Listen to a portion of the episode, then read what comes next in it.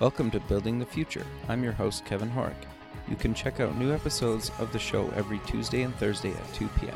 If you missed an episode or want to get more information about the show, please visit buildingthefutureshow.com.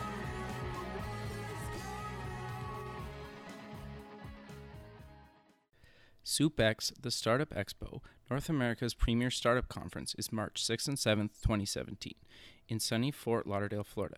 Affordably priced, SoupX is a two day international conference featuring workshops, panels, speeches, a $50,000 startup competition, and over 100 exhibitors. For more information, go to sup x.org. Welcome back to the show. Today we have Rachel Braun Scherl. She's a business builder, entrepreneur, and vagipreneur. Rachel, welcome to the show. Thank you so much. Great to be here. Yeah, I'm excited to have you on the show. You you've done a ton of work kind of in well a bunch of spaces and you're really big in kind of the a bunch of female health companies but maybe before we kind of dive into exactly what you're doing now and kind of what you've done in the past let's kind of get get to know you a little bit better and start off with where you grew up. Okay. I was uh, born in detroit. Okay. Um, but uh, there's nothing about me anymore that's terribly Midwestern. I was raised in the Northeast. Um, I've lived in New Jersey for a lot of my life, raised my family here for um, most of my kids' lives, but I've lived in Connecticut, Pennsylvania, California, North Carolina, New York. Um, so I've been around a bit and Sure. uh, traveled quite a bit, but definitely if you you can tell from my speaking and my pacing and everything else that my temperament is very northeastern. That's awesome. So, what made you kind of finally decide to move move kind of in the Northeast and stay in the Northeast? I'm familiar with it. I grew up here, and most importantly, my my family was here. My Okay. kids were raised with four grandparents, ten cousins, you know, lots of aunts and uncles, and a a very wonderful community. So that was the reason that we settled here because most of our family was here, and it was just a, a nice place to be. I happen to really love the changing of the seasons. Sure. So I'm one of the few people generally who loves the cold. I also love the rain. I'm happy in spring or summer also, Wow. but there's just a lot to do and it's a centrally located place to conduct my work and personal life so I can get anywhere from here. Yeah, sure. No, that makes sense. Like you're you're in a big hub city that you could basically fly anywhere, or people are always coming to you, right? Like Yes, exactly. Not quite as much as when I lived in Northern California. When you live in Northern California, Sure. you constantly have guests because everybody wants to come there. sure, sure, Um, And I loved living out there. Sure. No, that that's great. So you've been to kind of some big universities. You went to Duke University. What did you take there, and what made you decide to take that? Uh, I studied psychology and human development undergrad, and I studied that because I thought I was going to be a psychiatrist. Uh, Okay. That ha- that was until I did an internship at a mental hospital um, in Butner, North Carolina, and realized that uh, that wasn't what I I wanted to do. Um, that there were a lot of things that I didn't have any of the skills to deal with, traumatic brain injuries, and you know, really, really serious um, challenges. Uh, and takes a special person to do that kind of thing. And I just thought that that's not where my talents would be best used. And the human development was really a function of, I think, part of what I do now. It's a combination of psychological, social, and physiological systems that impact how we think, how we behave, how we make decisions, and the integration of those three. Uh, my mom was a therapist, and Okay. so that was something that I was always really interested in. And my dad spent his whole career in corporate America, and I think I ultimately did a combination because Sure. my communication skills have been something that have been critical to everything that I've done, but I've done it in the context of building businesses. Sure. And and then you also went to Stanford to get your MBA, correct? Yes, which I loved. Absolutely loved. It was the greatest part of my entire educational experience and met fascinating people and was exposed to fascinating concepts and really learned there about the concept of entrepreneurship. Even though I did not start executing, I went to a very large company right after business school. Uh, I worked at J and J, which I loved and where I built a lot of relationships that had an impact on my future career. But with each successive choice that I've made, I've become more and more of my own boss. So I decided at some point early in my career that I wanted to be in charge of my financial future. And I looked at being an entrepreneur as the best way to do that. Okay. And so what at what point did you got you decide to co-found kind of Spark Solutions and, and what exactly is Spark? So, Spark is a consultancy marketing strategy that's really focused on growth. And when I talk about growth, I mean top line revenue growth. So, what do I need to do or say or behave or offer to get my customers, consumers, patients, doctors, whoever is the person who's engaging in a transaction, how do I get them to do more of what I need to do to grow my business? How do I get them to buy more services? How do I get them to recommend my products? How do I get them to add my product to their regimen? And that could be in a number of different forms. It could be repositioning, it could be communication, it could be line extension, global expansion, partnership, acquisition, you name it, but all around how do I drive my business growth and I joined, I, I created Spark with my business partner, um, Mary Ench, who's been my partner for almost 20 years, my business partner for 20 years. And at the time, I was working with her. I was an employee of a company, and she was freelancing. And I said, I'd really love to work with a person of this caliber and this quality. And I still feel that way 20 years later. So That's great. I'm very lucky in that regard. And what happened was working for someone else, I was had no control over my own schedule at all. Sure. And I remember thinking in 1994, actually, excuse me, I remember thinking in 1995, 96 that if someone were paying me $10 million a year, which they weren't at that time, sure. that the job the job, the benefits and the costs were not in line. Okay. So that was the first time I thought about doing something that I designed, and Mary was the right person to design it with. She had already had some experience as an entrepreneur, and from the moment we met and decided to form Spark, we were off to the races. Okay. A lot of the people that served as our client base for many, many years, as I said, I was trained at J and J, and Mary was trained at Richardson Vicks, and so over the past decades, our clients are people that we met when we worked there as an as employees or when we consulted there and often the most important part of our business has been the relationships we built and people take us when they get promoted and they bring us when they go to a new company or have a new opportunity. No i i think that's actually you brought up something really interesting there like and it, and it resonates with me um, like I've kind of been in this software kind of creative director design tech space for for a number of years and I've spent some time in my career at like um, you know marketing kind of agencies.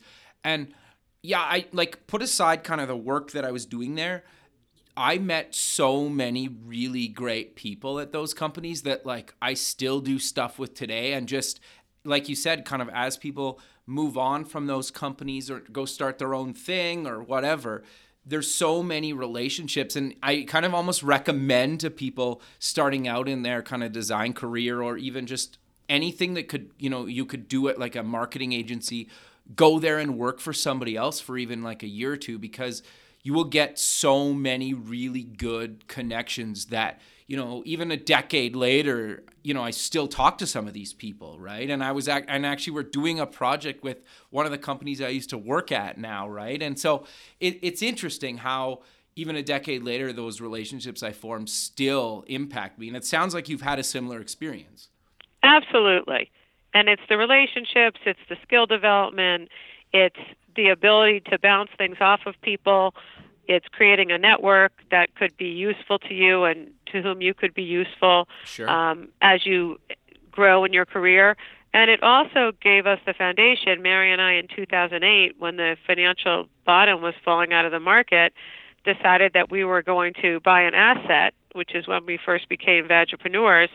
And we were raising money in Silicon Valley. And the fact that we had these relationships and these experiences and had some credibility from the educational institutions that we had been fortunate enough to be educated in, uh, that also had a huge impact on our ability to get people's attention, um, communicate the credibility that we had worked for uh, and made it believable, and ultimately to raise, you know, millions of dollars in venture capital to buy this asset and grow a business. Sure. No, I love that. And and when we originally talked a while ago, you have some interesting kind of stories around being a female and trying to raise money in the valley, which, you know, it's it's hard today. I can't even imagine how much harder it was in 2008. Yeah, and it, although it's not that many years ago, I think the the world is somewhat different. But we started out with a couple of challenges. First of all, it was you know the recession and sure. you know 2008 people were hanging on to their money and were not interested in, in terribly risky things.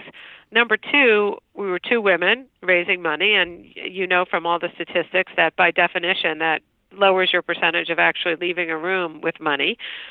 Two, they looked at us as uh, first time entrepreneurs for a product company, even though we had both had operating roles in product companies, but we had built our, our entrepreneurial experience uh, in a service business. Sure. And the third was that we were talking about vaginas. So when you put those all together, um, it made for quite a number of interesting conversations. Uh, and it felt a little bit like I was stepping back in time or to a very dysfunctional, you know, middle school locker room. And one of the experiences that we had is we went out to Silicon Valley and we had 13 meetings with venture capitalists over a two day period. Wow, that's a lot. And yes, from a venture capital perspective, when you're sitting in the investor seat, my sense is that they do believe that they're very differentiated and they have a, a different investment thesis and would be a different kind of partner. When you're as an entrepreneur, I'll speak for myself, when you go in and you're making one presentation after another, the differences in their styles are not as apparent as as probably what they perceive. But in any case, we wound up obviously mostly in rooms with um, men who were middle aged, which is Sure. just a statement of fact. And, you know, I certainly was, depending on if you call over 40 middle aged.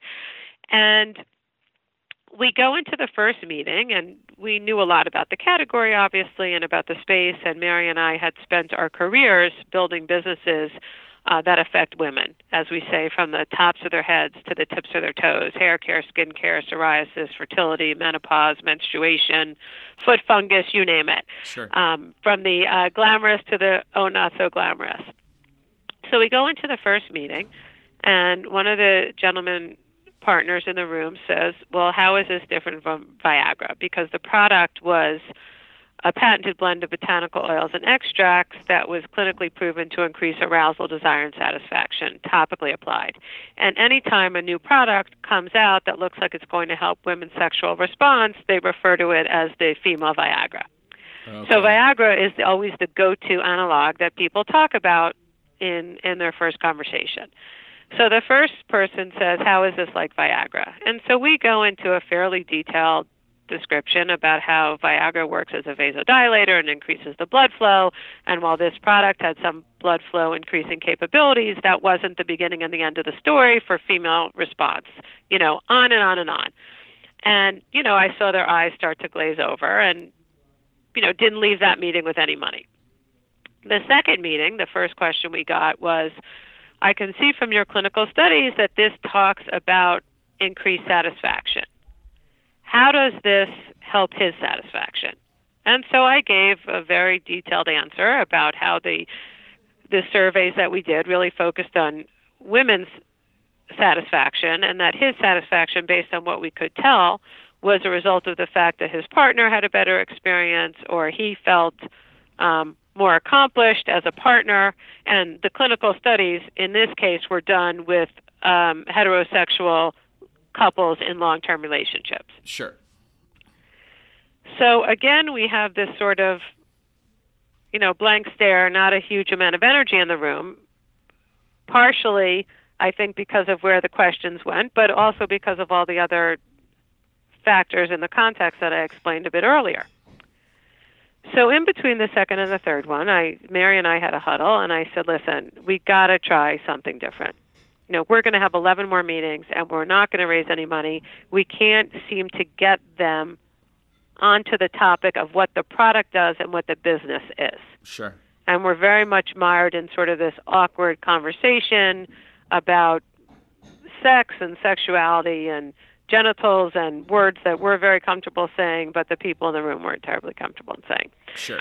So we go into the third one, and for whatever reason, not that it's totally relevant, I never have any cash in my wallet. I do everything with credit cards and I Sure. track things, and so I generally don't have a lot of cash.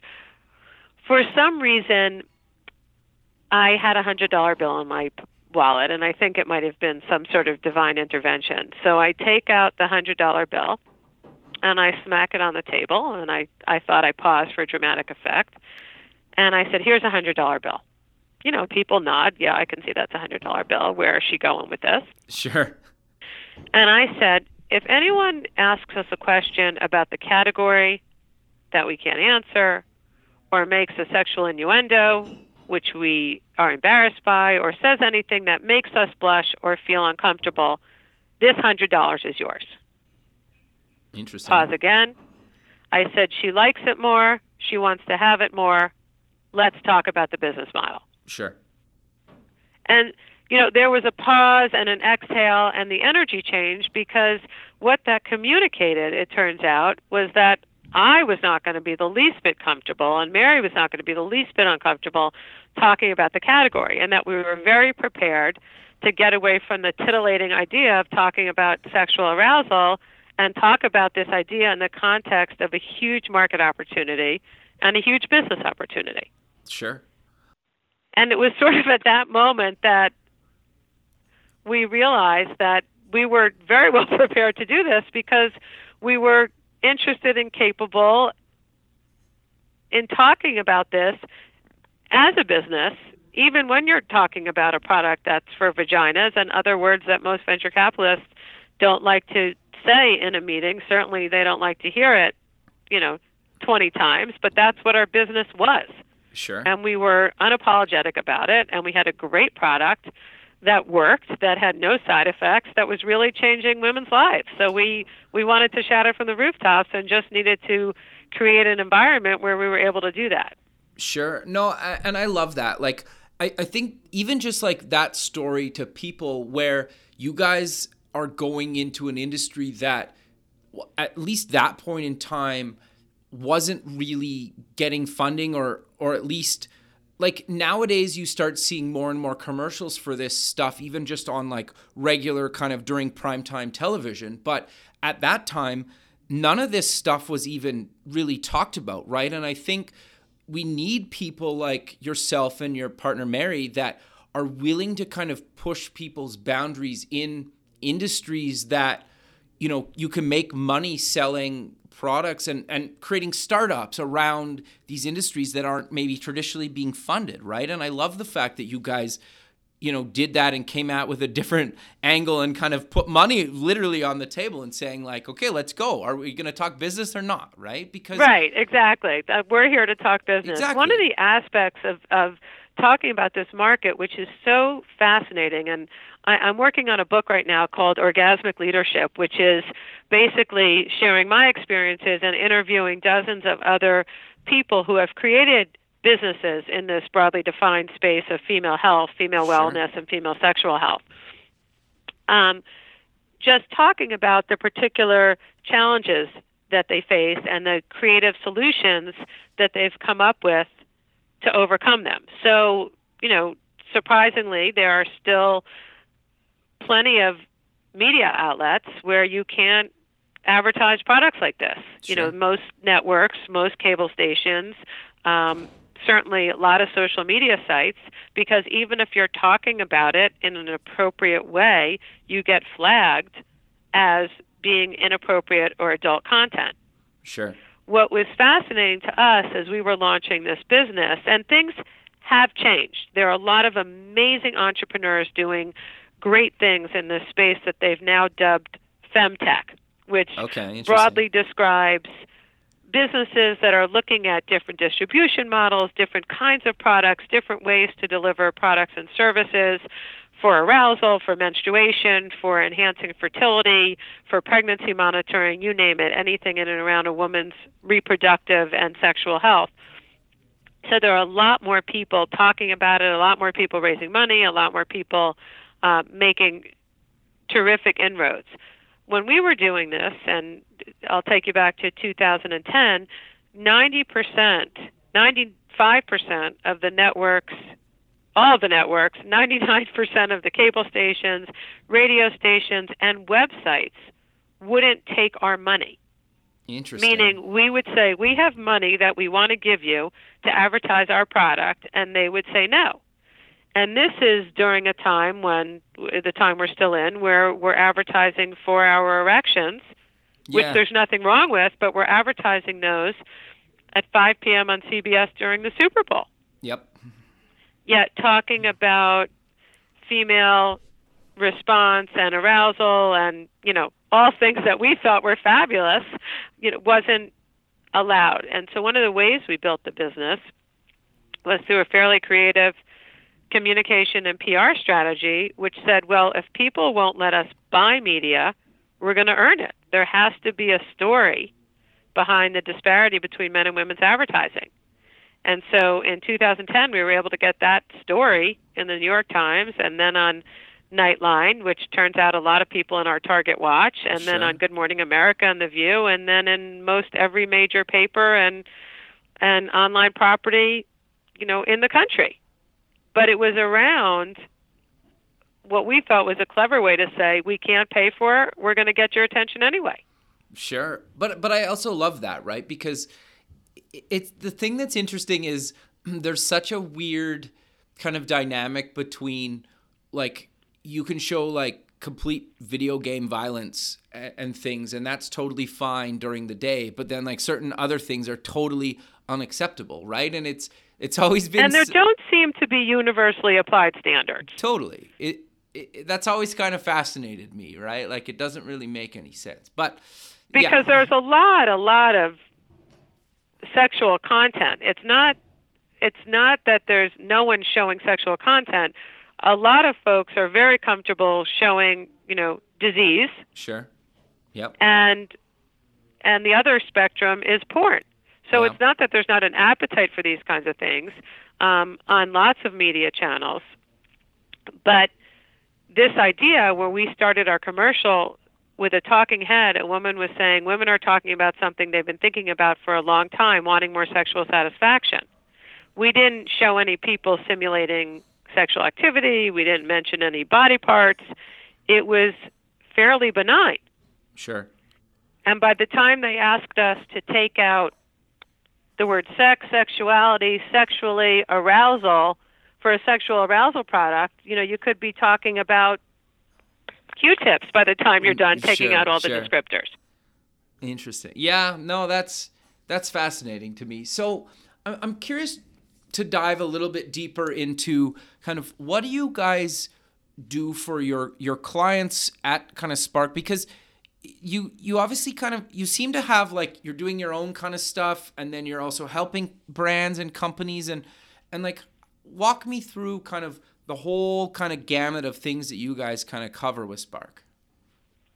Okay, so we luckily have had the breadth of experience where we've worked in large companies, Sure. consulted to large companies, and worked in small companies and consulted to small companies. So what I'm really focused on now is startups in the female health and wellness space. Got you. So define our universe that way. We've done a ton of corporate work um, in the past. Lots of the folks we work with are people who came from these large companies and have branched out and, and seen a need. And what I really focus on is helping them build the business. And that could mean any number of different things. It could be identifying vendor partnerships, it could be finding folks to redesign their packaging, it could be getting smarter about targeting who the right consumer is and how we reach him or her and through what channels. Sure. So it's all around creating the story and executing to drive a transaction. We're very pragmatic in the sense that my general philosophy is that a company that isn't working towards generating revenue is an expensive hobby. That Okay. doesn't mean you're generating revenue from day one, but ultimately, in my mind, the goal of a business is to generate revenue. You can decide what you want to do with that revenue after the fact, and if you want to give a percentage of it back to the world to help other people, which so many female entrepreneurs are doing now, which is amazing. Um, to pay your people, to build new office space, whatever the case may be, you need to have some financial power and financial stability to be able to do that. So I'm always focused on what do we need to do to increase the revenue? Do we need to reposition the product? Do we need to create it and communicate about it in a different way? Do we need a new advertising strategy? Do we need to revamp our social media? Do we need a better supplier partner? Do okay. we need to find an online property where people who would most likely be interested in this are already going? Gotcha. One of the things that I think every entrepreneur learns very early on is that the adage, if you build it, they will come, might be true in Field of Dreams at the movie, but it's not true in business. You have to motivate people and give them a reason to come. And you have to give them a reason to come to where you are, whether it's your storefront online or at retail, whether it's through your medical plan, wherever they get access to your products and services, you're often competing with a lot of other choices. Sure. And when you're creating new categories, which we have done, you have a, a different challenge, which is creating the vocabulary. Yeah, very in that so. space. So when we were, you know, when we work in female sexual health, and again, I would say there's been a fairly transformative change in the number of businesses doing this over the past couple of years, two to three years, which are which is dramatically different from the pace you know seven or eight years ago. Sure. That the language that was created was created by male sexuality. We created by Viagra, Levitra, and Cialis, bigger, longer, stronger, sure. four-hour erections. You know, women from all the work that we've done with women, and we've worked with thousands and thousands of women over the course of our careers in building businesses. Women generally don't think about or talk about sex or intimacy as a performance activity. Okay, interesting. So yeah. the language that's used that's amazingly meaningful and based on, you know, billions of dollars of sales, very motivating to men doesn't necessarily work for women. Sure. And you see if you look at the the sort of development and progression of the ads for the ED drugs, they went from very male focused and they're getting more and more about relationship and experience because the performance piece really isn't consistent with how, at least in my experience and all the research that I've been a part of and all the research that I've seen, uh, does isn't consistent with how women think about it and talk about it. Got you. Yeah, that that makes total sense. And I, but I also think that it takes people like yourself and your partner Mary to actually like push this stuff in into society, right? And and create these new categories and get it in front of these big kind of companies and media outlets, right? And um, you've been able to do that, right? And I think that's inspiring to not only just kind of females, I think even just like males as well, right? I don't I don't see why it can't inspire kind of both genders. Absolutely. I don't think it's gender specific. One of the things that is interesting in my observation and, and working on this book and speaking with all these business leaders and entrepreneurs in this space is you absolutely start with a business interest or solving a problem. And there's a lot written about the fact that women tend to build companies around finding solutions to problems that haven't been solved. Sure. Okay. But one of the things that happens, and I really was focused on this because I wanted to understand it, is for me, I went into this space for business reasons. Sure. But when you see the impact that it has on people and you see how hard the road is, you become passionate, but not necessarily in I'm emotional and frustrated, but you you are even more driven, or at least I was, and I, the many of the people I speak to are even more driven to sort of get this boulder up this mountain because you know how important and meaningful it is. Sure. One of the comments that I hear frequently from other entrepreneurs in this space who go in to raise money is there someone in the room who said, you know, this is a niche opportunity. Well, anything that affects 50% of the oh, population, well, yeah. in my definition of niche, isn't a niche. Sure. Or they'll see things like, I'll give you an example. You talk about, even talking about arousal, if the people in the room can't imagine or fathom or don't want to face the fact that this could be an issue in their own relationship, if they they're not comfortable personalizing it, and if they do personalize it, they decide it's not an issue, they say it's not a market opportunity. When you compare that, staying in sort of the same space with fertility, if you walk into a meeting and there's one guy in the room who struggled in his relationship with trying to have a baby, Sure. all of a sudden he sees the need in a much greater way than he could see it if it's just a problem that seems to affect just women. you you bring up something interesting there because like I just well my daughter's like just over two now and my wife's expecting our second um in the next Oh, couple of months. congratulations. Yeah, That's thanks. but the thing that I'm trying to get across um and that why I gave you that kind of bit of backstory is just what what I found really interesting about this like right after you have your first child at least in my experience there's so many things that people, especially kind of like older people, are are will like they're willing to have kind of conversations about anything with you. But before I had a child, I, there were certain things that like we never talked about. It was just like totally taboo, and there was even things, even just like within our friend group, where none of that stuff ever like was talked about. And then you brought up something kind of like fertility and we had some close friends that struggled with that and they ended up you know being able to have kids through a bunch of kind of different treatments and whatnot but it was something that like nobody ever talked about until like a bunch of us started having kids and i always thought that was kind of really fascinating to me that there was these like topics that are obviously like on people's minds since they were born or you know like my daughter has like dolls and little like she's a baby like all this stuff's kind of like we kind of just dodge it right and then the second Right. you have like a child everything's kind of totally fine to talk about with anybody at kind of any age where before it was like taboo to certain people and that always kind of fascinated me do you find It is or- interesting. So when we talk to young women, I do a lot of young students. I do a lot of teaching at the uh, college and, and business school level on leadership and entrepreneurship. sure Um, and so when we say, in my experience, this is one of the few categories, arousal or sexual satisfaction, Sure. that women don't talk about. You know, it's not a kind of topic you can talk about with your mom or your spouse or your friend. I always get pushback. And I say very clearly, this is a topic you probably talk a lot about in college.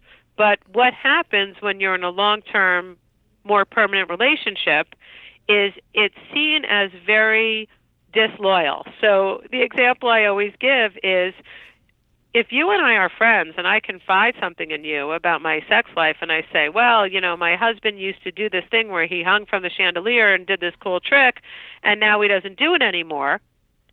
We could be out to dinner or at the movies the next day and now I've shared something very intimate and revealed something that almost feels inappropriate.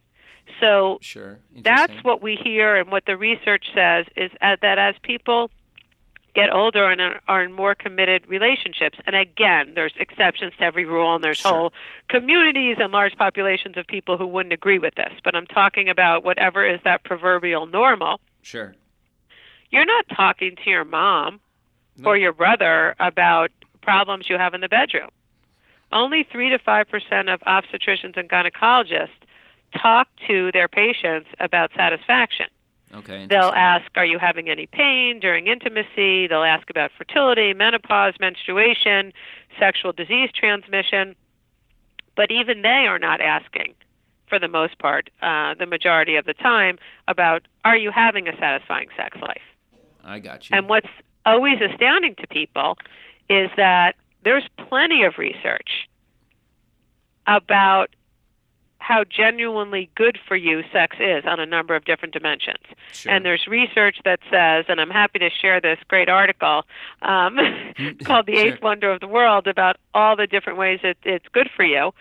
Um, and I'm not proselytizing, I'm reporting on data that actually exists sure you know, people who have an active, engaged, intimate life live longer, better, healthier lives. Sure. Yeah, I've seen. There's.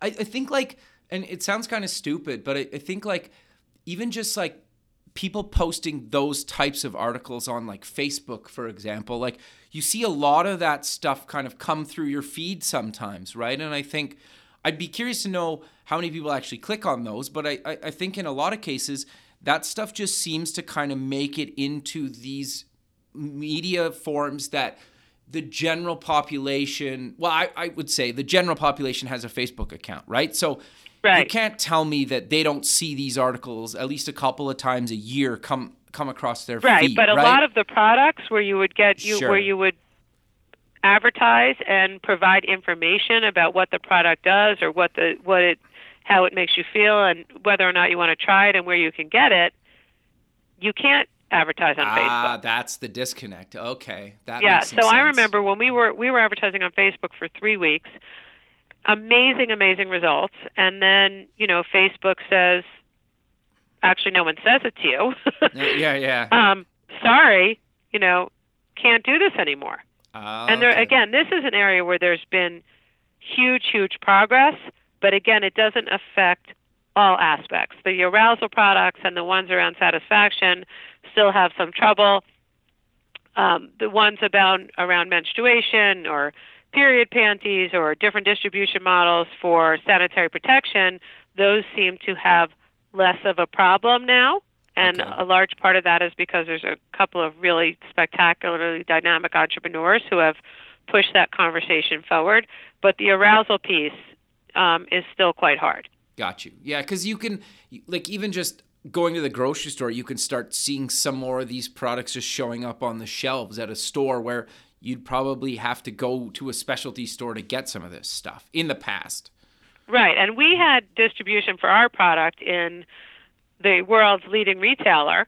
And I don't know if you're familiar, at the end of a commercial, you can tag it and say available in your local and name, yeah, the, yeah, name yeah, a yeah. chain. Sure. Okay. Yeah.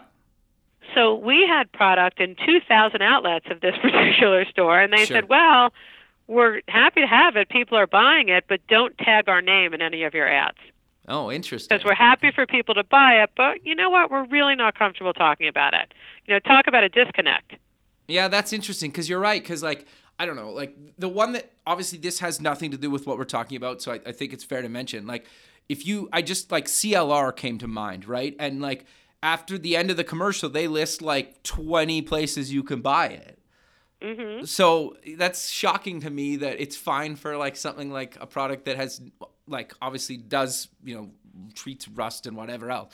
But like it's crazy that they tell you not to do that when it's totally fine in a completely different space. Right. And when what's what's amazing about any of these products, and I've seen this working in arousal products, menstrual products, fertility, when you are able to get the message across through the right vehicle, Mhm. and you know the vehicle, the media vehicle is different depending obviously on the message. Mhm. When you're able to get the message across on the right vehicle, people are interested. Sure. So, you know, I had mentioned that we were able to get the product on Nightline, and I did not know how many people, 35 plus in committed relationships, who was our defined, you know, core demo, watch Nightline. sure. We got this product on Nightline, and we were interviewed about why it was so difficult to get advertising. And in that forum, on a news show, we were able to talk about what the product did and how it worked. And the response from a sales perspective, an interest and a sales perspective, was amazing. Sure. Because when you're able to deliver the message, again, through a vehicle in the context of, of, of a message that's meaningful, if you figured that out, people are interested. I mean, these products are being developed because they meet lots of people's needs, not one or two people's needs. Sure. And if you're able to advertise on Facebook and and use other aspects of social media to get your message across and and advertise on radio and websites, you know, that's that's amazing. sure. But that's an if for some of these products. I got you. But and and you've al- you mentioned Nightline, but you've also had been featured in a bunch of other kind of big media outlets. I I know you mentioned kind of the New York Times, but and like but you've been on like ABC News and CBS and Oprah Radio and Fox News and MSNBC like I'm and Forbes and like you've been on these big media outlets, right? So Yeah. at least these companies are starting to embrace it. They might not be there 100% and like you said maybe some of the traditional kind of FM channels and maybe and sites aren't really necessarily 100% there yet, but it's but starting there's to a happen. lot, a lot of progress. Absolutely. Right? Which there's is a awesome. lot of progress. And it's great that you're still kind of pushing forward, right? And you're still promoting this stuff and, and kind of pushing that boundary and people kind of out of their comfort zone, right? Absolutely. And and one of my objectives is not necessarily to put people out of their comfort zone, but to give them an opportunity to hear something or have a conversation about something that they might not be talking about. Our one of our taglines was, you know, join the con- start the conversation, join the conversation. And if you look at a lot of these businesses, many, many, many of these businesses use a similar kind of tagline because the most important piece is this idea of having a conversation. Just like in any category where you were going to make an investment of time or money, Sure. you'd want to know about what your options were. You would want to know what the benefits were. You would want to know what the cost was. Sure. But I, but I also think though that and, and I'm speaking from my my own personal opinion here that like I need to be pushed out of my comfort zone on anything to like grow mm-hmm. as a human being. It doesn't even really matter what it is about. It just for me and part of the reason I started doing the radio shows because I feared public speaking. And so no better way to push yourself out of your comfort zone and Wow, good for like- you. That's amazing. yeah, thank you. But so for me, it's like, and I think a lot of people in society, male, female, doesn't matter where on the planet you're from, race, religion, it doesn't really matter to me. I, I think a lot of people need to be pushed out of their comfort zone to grow as a human being. I, and I think, at least for me, that's always been super important. And I try to stress that to others, right? And so, one of, one of the main reasons which appealed to me when kind of Bob put us in touch was you know, you're obviously kind of doing something similar, right? And I haven't, I've had only kind of one other person in kind of your space um, in the past on the show where we're talking about something that maybe will push others out of their comfort zone. And I like having people like yourself that are willing to openly talk about this stuff and hopefully push people out of their comfort zone so they can have the conversation. I'm always I'm like you. I'm always interested in learning something and, and talking to someone who has perspectives and experience that I don't because I just think it energizes me and influences me and gives me more dimension as a thinker and a Totally. leader and a person. Totally. But I don't, you know, that's not for everybody. Some people can only buy, if you put it back in the context of business, can only buy in the context of a space that they're comfortable in. And we see plenty of examples of that.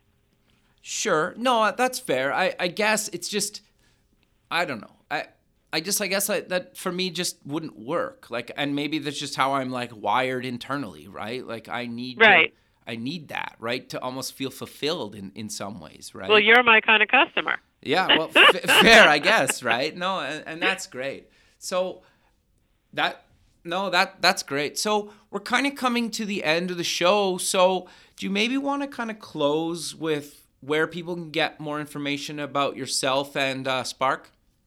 Sure. So we have a website, Spark Solutions for Growth, or you could find me on uh, Twitter and LinkedIn under Rachel Braun Scherl and under Spark. And we do a lot of speaking and writing and have a lot of articles about uh, female health. So we're constantly talking about this and working with companies in the space. Sure. And are you planning on being at the Startup Expo in uh, March?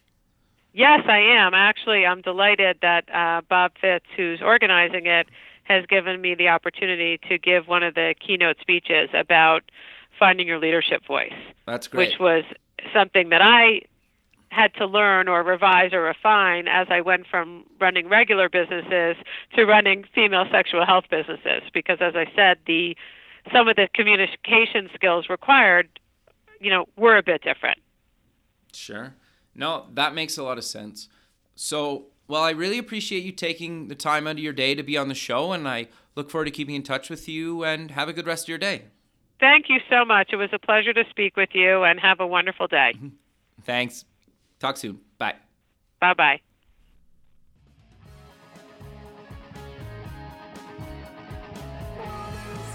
Thanks for listening. The music for the show was done by Electric Mantra. You can check them out at electricmantra.com and keep building the future.